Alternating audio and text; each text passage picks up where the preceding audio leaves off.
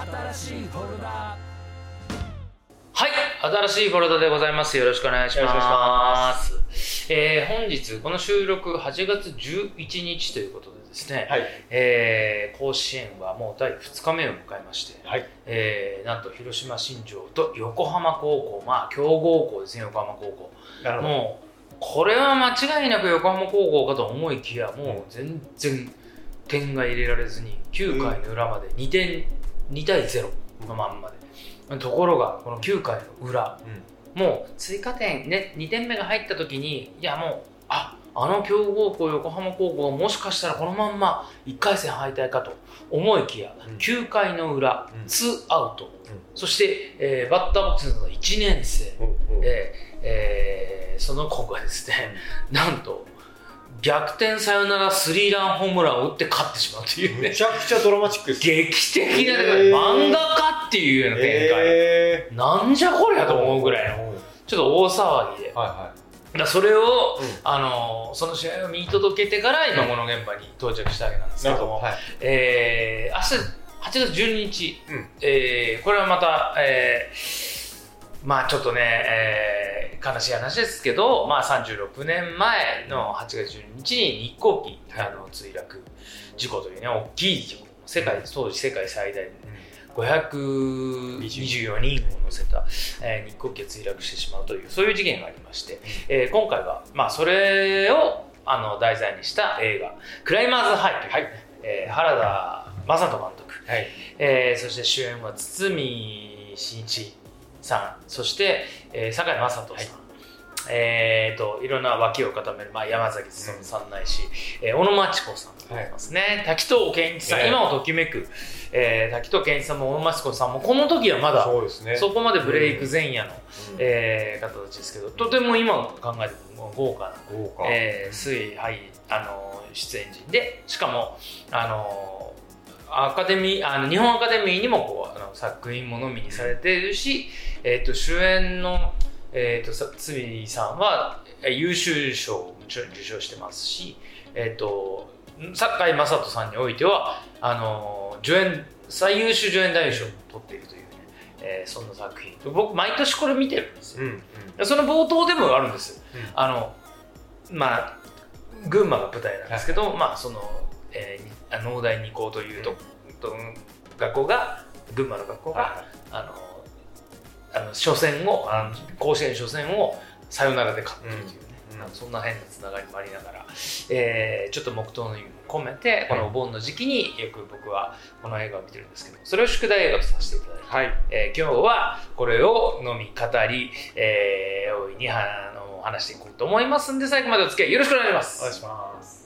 はいということで新しいフォルダですよろしくお願いします。すいませんじゃあ恐縮ですけども、ということで、はい。私は、はい。い。いつものようにいたださいております。大丈夫です。あの感染対策はね ちゃんとさせてもらっておりますからね。8月まだまだ緊急事態宣言下ですから。えで、えーここもあとまあ都内某所ですけども、はい。あの、まあ、ちゃんとしたところスペースで、うんあのしっかりとした感染対策をやりながらやらせてもらっておりますよろしくお願いしますうん。僕だけすみません。うまい。僕はもう前奏なんでね。前奏ですから。ねしょうがない。でですすよしょうがないね、アルコールもない。意外ともうだからもうすぐ2ヶ月ですよ。ですね。最後に飲んでからみんなと。ほら。あれが最後ですかね。じゃあね3か月を目前。そう、もうちょいで3ヶ月。です。3か月となったらもうもはやもう禁酒完完成しているんではないか あそうですね。完全体にはおそらく。まあ肝臓にはダメージほとんどないですないまずもうあピークですよねにもかかわらずこんな季節暑いうだるような暑さの中、えね、猛暑も36度超えとか。えいや、本当ですよ。なんかもねあのと土地によっては39度とかでうん。バカげたう気温になってるにもかかわらずそんな時にビールを飲まずにいられるかっていう。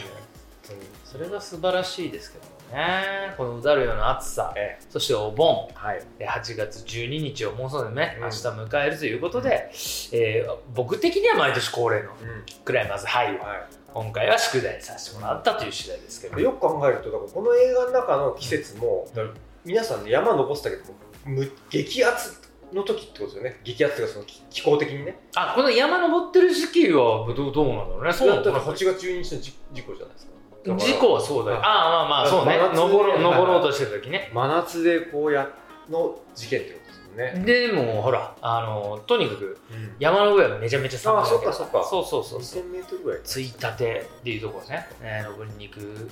まあその現代まあ現代というか2007年のその、うん。あの登りに行くところととにかく85年うん。あのーその御巣鷹山での、はい、えー日光あの123はい、便なんとだ大もう世界的大事故をまあテーマにという。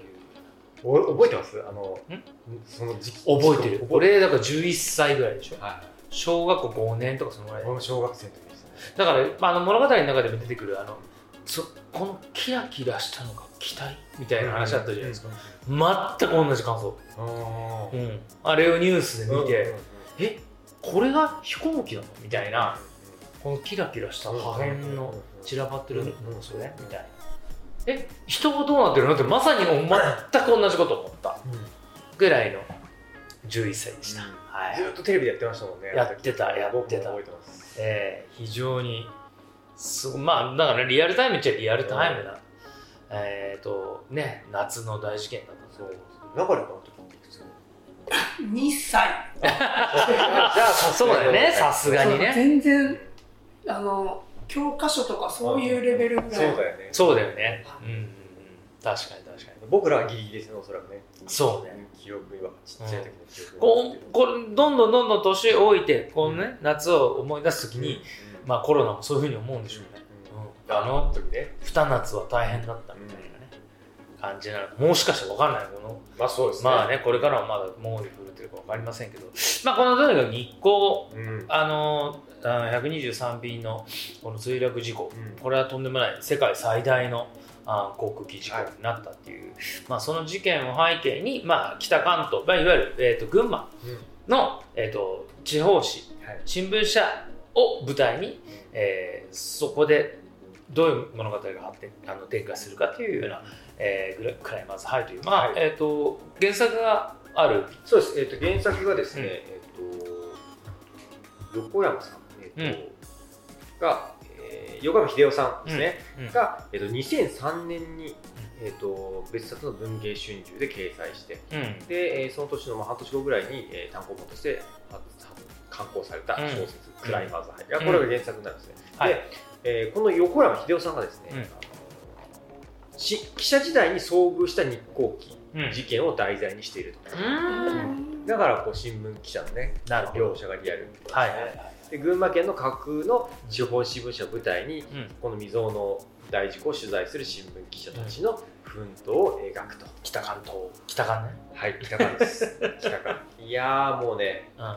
面白かった。面白かったねもうノンストップですね。いやこういう緊張感は、なんかこの演出感も含めて、はいはい。あのーシン・ゴジラ」とかさうん。なんかそういう雰囲気。あーそううん。ただ「シン・ゴジラ」はね完全なフィクションだけどもなんかその緊迫する非常事態が起きた時に緊迫したその緊張感というかその中で必死になるおじさんたちうん。のかっこいい 感じ。なんか冒頭のこの冒頭とか初め日航機が墜落したかもぐらいの時うんうんうに、ん。こうなんだみんながあこれは本当の大きな事件だと気づく瞬間うんざわーってうん練習がざわってなる。あの瞬間がもうみんな一斉に動くぞみたいな、うん。この山を追いかけるぞみたいな、うん。あのシーンがもうめちゃくちゃかっこよかったですね、多分僕ら3人の間では「でんでんでんでんでん」が流れるぐらいのそうそうそう。いう緊張感を持ってるっていうやつですよね、そうそうそうでまあ音楽とかもまあとにかくカメラアングルも含めて、やっぱ原田監督のあのととすごくドキュメンタリーなタッチというか、あの緊迫感をこう煽っていくあの演出がしかもリすごくリアリティを持った、あれが特にグッときてしまうんですよね。ねえなんか大久保連席って言われても最初わかんないわかんないわかんない。何のこと何のこと？って思うね連合赤軍ね。清と連合赤軍の話でしょみたいな話とかね。まあの途中ではかなんかちゃんと全く無責任に説明せずに言ったりとかするところも、あちゃんとフォローしてるなと思いながらも、まあ、とにかく高いリアリティで。どんなどんな感じの映画って言ったらいいですか？これは。まあちょっとあらすじじゃない。いやもういやまああのー、あらそえっ、といろんなどうどう説ちょうどねうんさっき見終わったからそうね。あのね、ここ 今回、今回ね、多分ね、この新しいフォルダ100回を超えましたが、うんあの今回初めてのやり方で、そうですね。今、3人で見終わった直後にこれを撮ってるっていうね。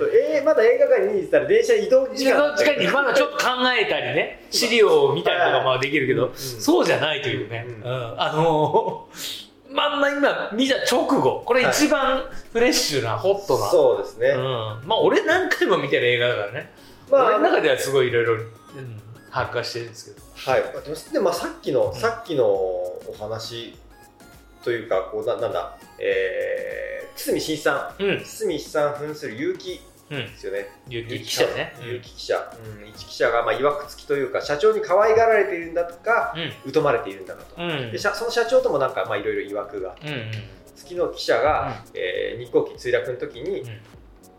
えー全権を担って、えーそうね、あのそのデスクの、はい。この日航機においては、全部の権利をその彼があの掌握してその日航機の事件を扱えよとこのはい。地方事務所のその日航機を扱う全全権デスクになるっていうですね。でちょうどその彼が勤めている、えー新聞社というのが、群馬県にある新聞社、はい。架空の新聞社なんですけど。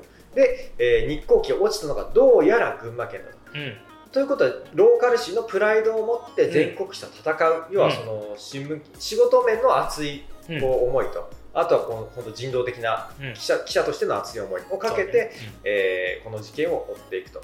でそこのバディというか、うん。まあ、あの盟友として、えー、酒井雅人さん、うん。えー酒井雅人の扮する、えー名前なんだっけな、えー、狭山。だ狭山とか。狭山の雑貨ね。狭山の雑貨 雑貨雑貨をね書いてる狭山。と、はい。これ面白かったのは滝藤さんと、うん、あのーこの狭山。うん、うん。酒井さんと。コンビね。コンビが、まん。まあるじゃないですか。あの半沢の。半沢の。ね、確かにね。ここが原点なんだと思う本当寸分たがわぬと言っても間違いないようなうん関係値というか、うん、あのかっこいい堺雅人さんと。そうね。うん。うん。なんかそこの同僚で盟友なんだけれども、メンタルをきちょっとうん。病病んでしまうっていうね、うん。うん確かに半沢のうん。布石がここですね。いやいやもうびっくりしました、うん。僕僕も以前これ倉山さん見てたはずなんだけど、うん。滝藤さんのこともうん。分かんなかったし、うん。小野町子さんも分かんなかったですね。だだからだからそうなのそうなの。あのこの当時はまだ小野真知子さんも滝藤さんもそんなにまだブレイク前夜というかうん。うん。うんもともと素晴らしいうん。あの俳優さんたちですけど、ん。そのまだその世世に知らずあの知り当たっていなかった、うんバイプレイヤーな感じの人たちでしたね。野波真帆さん野波真帆さん出てますね。えー、存じ上げております、僕。よーく存じ上げております。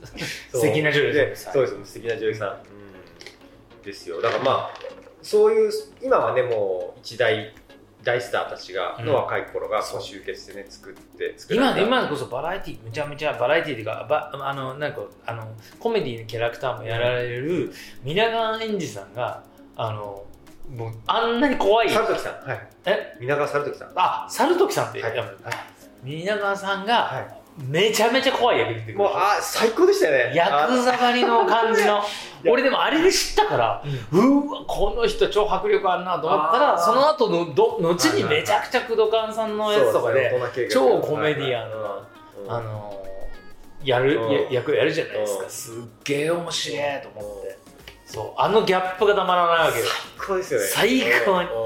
うんんなこと言ってねえよーってね。言っちゃうもん俺。あのあの時。に あのシーンの時。にあの時が出てくるとね、うん。いやーあのお芝居は本当いやまあ最高に。そう決まってるわけですよ怖っこの人みたいな。なんかブラックホールかって言われてたけど。販売部は 北館のブラックホールか。酒井さんにね。ね。いや俺俺皆川さんが何気にこう脇としては俺一番好きだったキャラうんうんうんそうですね。俺もうん。俺も確かにかなり光るあの人の感じが。濃いですね芝居で。すよね濃ゆいね。うん。いやみんな濃ゆいよね。みんな濃い。しかしうん。みんな濃い。うんチェック。ダブルチェックこの物語結局最後、うん。そのなんだ？え堤さん、うん。結城が負けるじゃないですか、そうね、うん。うん。負けるっていうかそのなんだろうな。いわゆる抜きネタ？そう、うん抜きネタがあんなにいやらしく聞こえないっていうぐらい。今。抜きネタって言ってね。その言葉だけで。思ってもなかった思ってもなかったでしょ？いやらしく聞こえないのよ。スクープを抜くってね、抜くってことだね。先駆けて。そうそうそうそう。他の記者たちを抜いてそそうのスクープを堺雅人さんとあの小野真知子さんの間でそのゆやり取りでそのあの小野真知子さんも絶対抜きたいそう俺そこもちょっと引っかかってた。それは絶対抜きたいです。小野すごい面白い。俺。で,、まあ、でそういう角度で見れるぐらい見てるわけですよ、僕はもう10回は聞かないぐらいもう20回ぐらい見てるんで、まあ、相当好きな映画の一一本であるな。でなんか DVD まで、うん、そうですね。あのね。ねさんの DVD 見てますからね。そうそうそうそう。DVD ってそんなもうみんな見ることないのね。もう今日カセットテープ大事。でしたよ今日。今日は新しいフォルダーの総力を結集して。結集してですよ。本当に。もうハードとソフトを揃えてのケーブルもね、うん。ケーブルもあの中君2本ぐらい持ってきたでしょだって一応すなかったらいけないし相性なくはない、う んあーそうなんだ。だサブスクで見れないわけです。よそうサブスク見えなんで見れないんですかね。ね。えいやいやこんな名作見せとけよって思うんだけど。いや本当そう思ったそう。いやだからね TSUTAYA でね借りりゃいいかって話でもあったんだけど。でもツタヤもだってもう参議院のツタヤが DVD レンタルやめるんですよね確か。確かあにそそうそれぐらいもうもはや DVD は借りられない。かもうだから時代変わってまいりまいしたやーもうねもうちょっとそうですね配信ですよね。うん。で逆に言うと配信で見れない作品が見られなくなっちゃいますよね。そうそうそういうそうそうだからまあ逆に言ったらだからそのレコードのようにレアなことになるってことだよね、うん、それは思いながらいやでもこん俺にとってはまだまだ全然最近の作品のイメージだから。2007なんだか年とか8年とかそのぐらい。えーっと映画はね。映画は。映画は2008年ですね。2008年でしょ、十何年前だ。えーっと13年前ですね。3年前か。うん。だからそういうことなんだね。ね。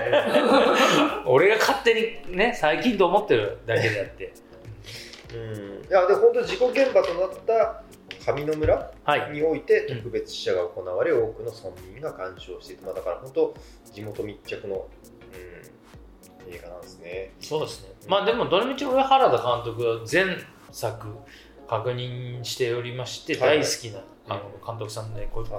この番組でも「えー、と神風タクシー」「マウスコゲルモ」をやらせてもらいましたけど、まあ、大好き。確かによくかかってますね、そういうやそうなんです。よ、それは多分僕ですよ。確かにそうだわ。なぜなら僕が好きなんで。そうだね。うん。神風タクシーをもらったあれですよ。あ、そうだそうだ。そうそうそうそうそう、うん、宿題としても。まあでもどれも面白いですもんね。そうそう夏様ちゃんにもらったやつです確認すればそれが面白いし。あと一個ね、なんか謎だったのが高島さん。うん。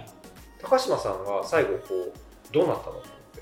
あれお起きたんですかね？起きなかったんですかいやその辺は描かれてないですね。うん。確かにね。そうなんかだその辺の大胆さというか、うん。なんだろう僕物語作る立場の人間がするとそこ、あそどそう。気になるんですよ、うん。でこれを決着させないままうん。物語終わっていくっていうのが結構勇気が必要なんですよね、あー。作り手としては。うん。回収しなかったみたいなそう、ねうん。でもうん。大事な役どころじゃないですか。とそう。で息子さんもあの登って、まあ、小沢さんがねそれやられてたけど、だからもうなくなるようになってるわけ。まあおそらくね。そう。絶対ねうん。おそらくだまあ、そそれだけでそのふんわりとした着地で、うん。まあ説明しているのかな。そうね。まあでもなんか一番初めにメインで出てきた本当初めの10分とかだけど、うん。うん役どころだから。そうね。安西霊って何って思う。安西連。安西連安西さんのそうそう。感じなのかな？安西霊っていうものがあるのか。よくわかんない。確かに名前も安西さん。安西さん。そう。ちょっとちょっとややこしいちょっとややこしい。うん。ただたまたまこの間オリンピックありましてあのうんスポーツクライミングがね、うんあって、うん。でその、えーことの解説というか、うん。あのスタジオで受けるうん。ゲストの役で、あの小田さんが出てらっしゃって。そうそれで、いや本当に大変なんです。僕も撮影でじ実際クライミングをさせてもらう機会があった時にあったっていう話をした時にあこのこの映画だみたいな。すぐ分かった。めちゃくちゃそれだけであの撮影だけでも本当に大変だった。いや大変でしょうね大変ですよよねあれね、うんしかも自分はなんていうのどっちかっていうとそのううんできるあの、常連そうですね。うん。の人、あの達人のかねあのプロのクライマー的な雰囲気の、まうん。ところで出てるんで余計にうまく振る舞わなきゃいけない。緊張が顔に出たらまずいですもんね、まずいわけですよね、だけどあんな断崖絶壁で。そうそうそうそう。で任せてくださいとか言ってるわけだから、うだからこれ大変だったんじゃないかななんていうのもあの身近に感じながらああそろそろ来ましたよこの時期がと思って見た久しぶりのクライマーズハイでしたけど。いやー面白かったな。いや面白かった。本当面白かっちょっとだからライター的な感じで、はね新聞記者の話だから流れ君的にはなんかこうどうですか？いやでもあそこまで切羽詰まることはウェブライターないんでああそね。締め切りをうん。伸ばしてくれっていうのも別に変な話僕ら紙面じゃないので、うん。今日ないならないでいいやっていう。ああなるほどね。そのそうあのひ新聞のように毎日出てそこの締め切りに合わせてるっていう話。しかも文字数考えながら書かれてて。うんうん。かつあのそれこそ堺雅人さんが速攻書き上げたじゃないですか、うん、雑感。若干はね、あんなの無理っすよ。あまあいや島崎さんはやるわ。たなんであんなのできないんだけど柴崎さんはツイッターの文字数にちゃんと鑑みいてや。文章いつも考えてくれてますから。いやいやできないうん。あっという間に。あれはすごいっすね。ね。そうそうそう。現場にうん。あの精神でいけないっす。そうね、いや本当だよね。いやてかさな明らかだけど滝藤さん演じるあのやねあの役の方は完全に PTSD になってる状態っていうか、そりゃそうだろ。いやだってもう手首や足首が木にぶら下がってる世界にこう足を踏み入れるってちょっとね、大惨事のね本当に。とんでもない戦場にいきなり見落とす。しかももう疲労困憊しながらさねあんな格好で登山するわけでしょ。スーツですからね。スーツでダメでしょ。山を舐めるな。ってもうね言われてるのにさ。完全舐めた。格好で行ったわけじゃん。あれはね。初から滑ってますもんね。そうそうそう。滑り落ちてさ。沢の水は危険ですと、うんうん。知るかそんなこと。って坂井雅人が激高してるわけだからさ。二口ぐらい飲んで、二口ぐらい飲んで。それでいいんだって思そいうながら。そうそうそうそう。こういかないんだなっていうもうザーンって使いたいよねあそうそうそうのね顔ごとでもあれ見ながらその編集部の様子見ながら、もし今同じ実験があってももう全然違うじゃん対応がきっと。絶対違う違う違う。あっという間だよ、うん。うん、みんなこうあのたとえね山の消防隊たちが行ったとしても、みんなスマホ片手にパシャパシャパシャパシャそうそうそう撮ってもうなんかすぐに送ってね LINE でね原告であれに近いかもしれないですあのアメリカかどっかのやつで飛行機がうん。海か川に落ちて、そあのニューヨーク。ニューヨークか、ハドソンが。それがすぐツイッターとかうん。SNS 上うん。でうん。アップされたやつに近いと思いますね、あー今の状なる況はうんそれでももう結構前だと思うんですけど、うんうんうんだから大変な苦労なさる80年代っていういや本当ですよね。ことですよね、逆に言うと今だからその熱量が多分ああいう熱量じゃない形のないね。そう。うん。だから今起きたらそうそうそうそうどうどうなのそれこそね、うんほら地元の消防団の方がさ、うん。おじいちゃんがさうん。ぼやきながら、もうちょっと早く山に入れたらうん。20人や30人が助けられたみたいなことを言ってたじゃん、はもっとあれかもしれなかったし、うん。でもああんだけクローズになるのはもしかしたらもっとなんかいろんななんかいそうですね。うん。あの不都合な理由があったのか的なね。あったかんないというようなところもなんとなく影を落とすあのほらあのテテレビの取材はをしてるいうんうん。あのクルーがいたじゃない、あのあの中でなんかそんなことはちょっと匂わせるところがあったよね。ありましたね。我々メディアに取材させないかみたいな、なんのところはちょっとなんかそういうところがあったりとかしながらもまあとにかくその大きな事故ででそれにまつわる人たちの物語ではあったけどなんかこうあのいろんな見方ができますんでね、これはね面白い。まあちょっと俺見すぎなんだよな俺この映画。だからもう何のパンチラインと言われてもというところはあるわ。あるんだけど。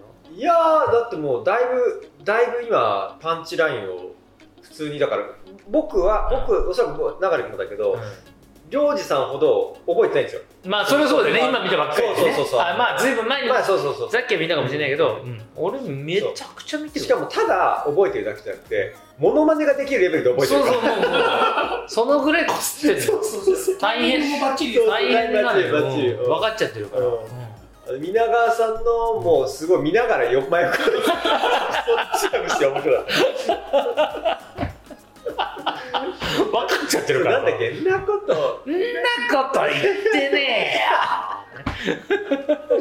そうそうあれ面白かったな。えよねえとかね。まあなんかだからいろいろだよね。俺はあのでんでんさんのはあの などうしたんだ目真っ赤じゃないかっていう。あのあそその前の堤さんのうん。一面トップでっていう裁判あそこね裁判のあそうはいそう裁判の落とす雑貨の落とす後のちゃんと書いてみろっていうもう100行でも何でもいい書いてみろって言った時の最後の雑貨を見た後の堤真一さんがでんでんさんのデスクに一面トップでって置いた後に「どうした？目真っ赤じゃないかよ」っていう。ああいったことが好きだから。あそこいいですね。あそこはいい確かに。でんでんさんまた良かった。いいのよ。でんでんさん良かった。とにかくねそうそう結城派だから。そうですね。そうそうでんでんさんがずーっと結城についてる。でんでんさん年を取らない。なん取らない。そうそうずっとあんな感じなんだな。最高だよね。うんすごい。あとエンケンさんとすげえもう揉めるじゃない、にもかかわらず最後の最後の抜きネタに関してはその協力関係で行くじゃない、あれがまたすっごいいいわーっていう、よかったですね。ですよね。だから信じられないなって思いながら見てましたその いや本当に市場と仕事をうん。分けてうん。皆さん仕事されてるじゃない、うん。あまあちょっとあの、えっと、社長とべったりな白服の方は別だと思いますけど、他の方みんな基本分けうんでうん。やってるのがいやあ素晴らしい。素な晴らしいね。入っちゃうね。あいつ嫌いだから嫌だっていうこう。酒バーンって投げそうそうそう。相手に投げるぐらいでもその次の日にそれはいいなっつってそうそうそう採そうそう。採用してるのがそうね。遠藤さんだったりして。だからだから裏考えると言われて図星ってるわけだよ。うん。きっと。うん。結城に言われて考える轟。とあのあのなんだっけ。あの皆川さん演ずるあの役にロキって言われてね。呼ばれてたよ。轟を。あなロキ。何かロキったの？ズーコとロキは何だと思ってそんな呼ばれ方なんだ。とかねそう。いうのもねありながらねもう何度も見てるといろいろまあちょっと語るのももうあのまあいろいろありますけど。あじゃああと一個質問。はいはいはい。えっと、うん。結局、えー、結城は最後辞めたんですかね会社。やめてますよ。あ辞めてるんだ。やめてる。何やってるか気になるよね。うんそ一体何をやってるのか。うん。さすがにウーバーではないと思う。うでも群馬はで 群馬は出てないんですよね。群馬出てない。うん。そうそうそう群馬出てだからだから息子に会いになんでこんな行かないんだって話でしょ。そうですよね。で最後に会いに行くっていうところで終わるわけだから、確かにそれはね。うん。そうなんですけど、なるほうん。どわかりました、はい。じゃあパンチパンチライン行きましょう。はい、うーん俺はだから、ちょっと久しぶりに見てずーっと前から疑問だったうんうん。ところがあってはなんかあんまピンとこないなと思ってたんだけど、今日き今日見てて、うん。今見てて一番こうなるほどと思った。い、で高島さん演じるあのあのなんだっけ山をあのなんでなんでお前山登るんだってうんうんうん。堤さんに語りかけられてうーん降りるために登るうん。みたいなことを言って。でそれはまあ後々奥さんとも話すことになるわけだけど、そのゆうちゃんを山から下ろしたいみたいな話だったじゃないですか。でそういうのがねなんかこの年頃なのかな。なんか非常に腑に落ちるっていうか、降りるために俺意味わかんないと思ってたんだけどなんかなんかよくわかるっていうなんかき気持ちになるんだよね。なんかその年その相応にいろんなところで決断があると思うんだけどその時に、えーなんかその流れを変えるじゃないけどずっと登ってきたわけでしょ。でもそれは多分その後に何かがある時にな決断を迫られる。だけどその登ったことが経験値であってでその降りるという決断をするのもその時時期だからするっていう感じがなん。かすごいグッときたというか合点が初めて、あの話意味わかん。ない降りるため意味わかん。ないと思ってたん。だけどなん。かちょっとよくわかったよく分かったというかなん。か感じるものがあったっていうところがちょっと今回のパンチラインの1個ではあるかなと思います。いっぱいあるよもう。チェック。ダブルチェックだもあるし。そうですね。いやでもね、ジョージさんに言ってることすごくよく、僕もね、そのあの感じ、その降りるために登るって、そのやっぱ山登ると降りる方が危険だとかも言うじゃん。言うね。で人生すごい山登りにた例えられて、登ってる時はね、学者に登ってるけど、ううん。どっかで降りる時は誰誰にでも来るし、うん。でその降りる時のその心持ちっていうか、うん。あのメンタルもやっぱ不安定になるし、うん。えーとまあ、いろいろ怪我もしやすいというか、うん。あとは登の登ったものを降りていかなきゃいけないみたいな話、特になんか男の人生とか語るときによくうん。語られるかもしれないですけど、うん。俺もそれ最近だからやっぱ年なんですかね？なんかこう、なんかそれはねすごくねあの分かります。すごくだかねこの40代それかもしれないね、うん。なんかすごくはあなるほどその通りっすってちょっと思った瞬間のなんか今回一番あの久しぶりに見てグッときた。セリフに一つでした、しかも今俺りょうちゃんに聞いてあなるほどと思ったのが、えっと、えー安西の奥さんが、うん。そのまあ、安西が脳くも膜かなんか倒れて、うん。それで、えっとゆうちゃんを下ろすために、うん。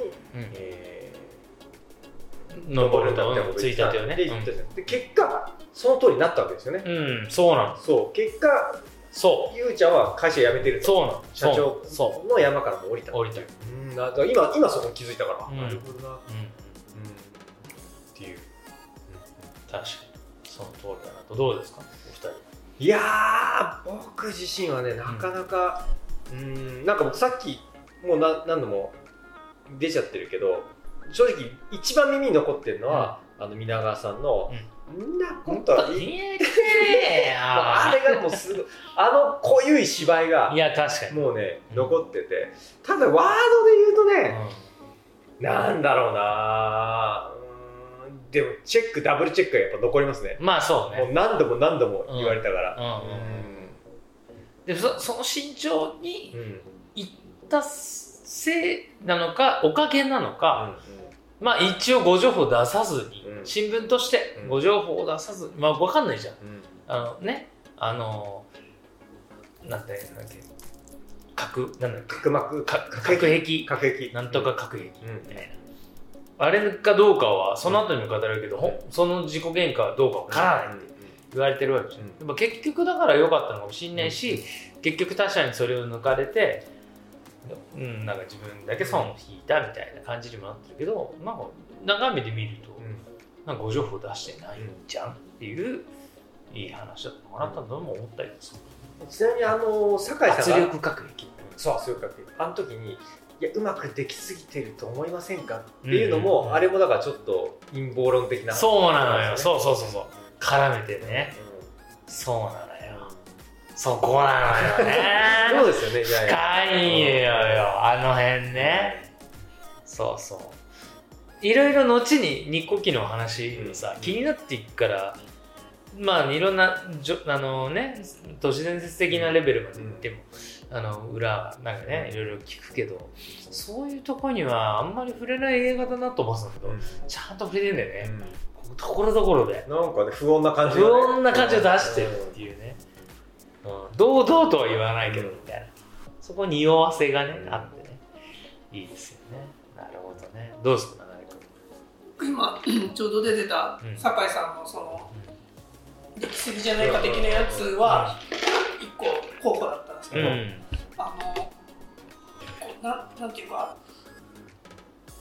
あそこのと遠藤さんが部長。あの白服の方がうんうん。次長確か次長じゃない。次長その局長？もう一人の人は局長。局長。そうそうそう。あの円形さんもう一人。が部長か。偏見さんが部長で。であの白服の方が次長ででもう一人が局長。で局長が一番偉いんで。偉いねで偉い偉いね。偉いあそこがちょっと分かりにくくあのでもあの3人はもう3人で、なんだろう、うん、一つの生命体みたいな。スリーアミーゴスみたいな。あそうあそそのそのイメージでこう捉えてたんですけどなかなか誰が一番偉いのかがあちょっと分かりにくかったんですけどでもその局長がえっと堤さんにうん。なんか、うん。あのお前迫力出たなみたいなことを言ってるところが結構パンチラインで、なんかあのあのふ雰囲気全員が怒鳴ってうんうんあの喧嘩に近い会議をして、うん。でもちゃんと前に進むって、うん。あのスタートアップとかベンチャーが全部失敗してるやつをうん。綺麗にうまくや なるほど。ってるわけですよ。だって意見のぶつかり合いで、うん。それがあの商品かサービスか、うん。もしくは使命かの話じゃないですか、であのもしかしたらあの社長が投資家に近いのかもしれないですけうん。ど、この状態であんだけやり合ってで人の人格否定するようなことまで言ってでも次の日割とちゃんとそうね。みんなまたぶつかり合って、あのっていうのをあの迫力でやってるのがすげえなって思ってちょっとあのパンチラインとして。だ昭和って感じだよね。そうああいう感じだったのかななんか。と思うで我々はほぼね勤めた経験がない。から。まあちょっとはね1か月2か月まあ俺も1年2年ありましたけどそれ以外ほぼないから外資はあんなことないです。僕は外資にもいました。あそう。あああの社長のイメージはなんとなくわかるけどね。あの社長の感じはなんとなくわかる、うん。ああいう感じ。昭和の社長僕も知ってるんで、なんかなるほどって。感じはなければあるなんかコメントしづらいまあまあまあとにかくねパンチラインですよ。ということだ見習いたいなと思いましたね。ねあそこまでそうそうやり合ってでも、うん。もやっ実ぱはみんな芯がこうちゃんと読者に届けたいとかそういうところを持ってるので、うん。多分そこはこう満場一致で持ってる感じじゃないですか、うんうん。言っても、そうね。そうそうそう。自分誰が読んでるんだっていうね。そこに帰結してなんかこう落ち着かせてるなんですよし白服の方もなんだかんだ言ってそのバランスは考えるような話もやっぱりされているしその他そういうこうちょっとした記事でも読みたい読者はいるんだっていう話とかもしてて、そうこれやっぱそそうね。こ今多分ない。ないだろうね。そそんなことおめえにやらなくたってやがってんだよとかいうような感じの物言いじゃないあれでもりょうじさんは音楽制作今日楽曲とか作品作る時そういうぶつかり合いみたいなのないんですか？いやだからうちもやっぱり若い頃あったよグループが若い時は怒鳴り合い、うん、俺が特に怒鳴るし。ああそうなんだ。うん。やっぱり、うん、あったね。うん。つかみ合いぐらいな感じになったり、あるくらい。だからまだちょっと昭和生まれな感じなんだろまあでもそれがあっても翌日は前向いてみたいな。ううんそうそうそうそうそう翌日は、うん、昨日悪かったみたいな、まあまあね酒が回ってね。あんな酒バーンぶっかけるみたいなことはなかったけど。でももう本当にもうスタジオでもう怒鳴って「帰れ!」とかいうぐらいの感じもあったりもしたもんね。ね。別に武勇伝何にもなんないのこんな。のいやいやでもなんかそういう熱量でぶつかり合うそうそうそう。でもそういう作そういうそういうことはあ作るそうまあね。特にうちみたいなさ緩い空気のグループにもかかわらずそのことがあるわけだから、だから逆にねもっとグワーってキリキリやってる人たちもっとあるのかなと思ったりする。うん。分からんけどね。僕もなんか編集者とそういう喧嘩はしたことあります確かああ、うん。もうね白熱しちゃうってに、いうね、それあれどんなどんなどんな言っちゃった？やっちゃった？殴っちゃったよ。いや電話でなんかとある作品の表紙について、なんかもうこうすることにしたからみたいな、うん。すごい目上のとかそのまあなんだろう、まあ、立派なポジションのうん。編集の方がわざわざ僕とお仕事してくれた、うただなんかねそその感じが僕も感じてて、んうん。うんなんだ。こう。来たぞ上からと。そうそうそうそうそう、いやいやいやそれ目指すところは一緒でしょと、うん。この本をうん。より良くして、で多くの人に届ける。でそのそのしたからというこういうふうに表紙したからっていうけどその表紙が本当に多くの人に届くものなんですか？うん。僕はちょっと違う考えを持ってたから、うん。俺これこれこうなんだけどでもいやもう俺の考え間違いないからって、まあ、結構その昭和の方なわけですよ、うん。そう言ってなんかしまいにはなんかこう最終的にね僕がどこでカカチンときたかってなんかこう言うこと聞かないんだったらもう本出さないとみたいなこと言われたんですよね、でおーおーと思って、うん。まあそのやっぱ言うても小説一冊出すってかなり労力かかるんで、うんそれでもう本もでほぼほぼ出来上がってあと表紙だだけみたいな、うんそこでこうひっくり返すって言ったらやっぱもうむちゃくちゃ立場弱いんですよ、うん。うんうん出したいし。うん。これだ出さないって言われたら、うん。もうどうどうしちゃうのっていう。ここまで頑張ったのに。そうそうそう。でカチンときて、うん。あだったらいいです出さなくて。でガチャッときちゃったんですよ。あ他当たりんでっつってで切った後にうわやっちゃったあってうわやっちゃったでも。でもその人多分その後口笛吹いてたよ。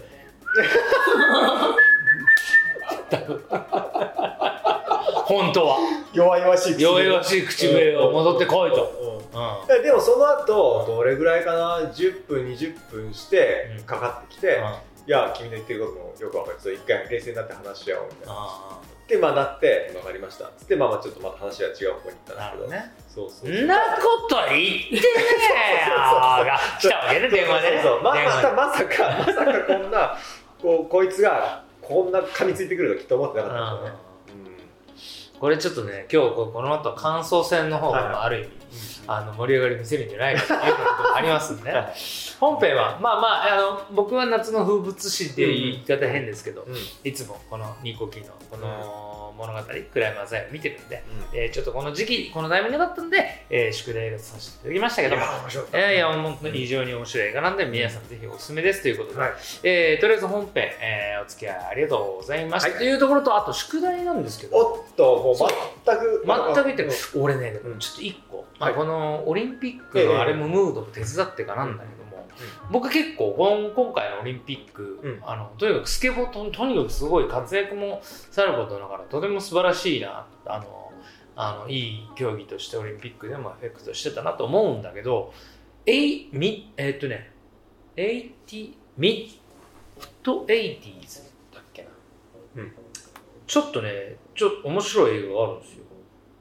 mid eighty mid 80s、はいえーっとねこれはねアマプラかなんかで、うんうんあのー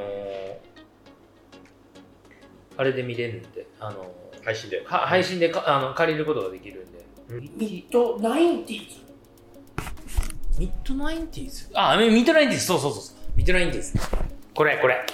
これ、あの、スケボーの映画ですよね、それね。そう。これね、かなり僕は周りからだいぶあマジっすか？押されてあ、それは楽しみそれも含めて、はいそうそうそう、ちょっと、こんな感じでやってますそれです。あじゃあ mid nineties mid nineties。はいアマプラでアマプラで、えっとね、レンタルできると思うんで、あの、こちらを宿題映画とさせていただければはいと思いますんで、ちょっとそれを宿題映画にして、えー夏の終わりを飾っていこうかなと思いますんで、一つまた、えーお付き合いのほどよろしくお願いしたいと思います。今日は最後までありがとうございました。ありがとうございましたあ、この後、えー、感想戦、はいそちらもよろしくどうぞ。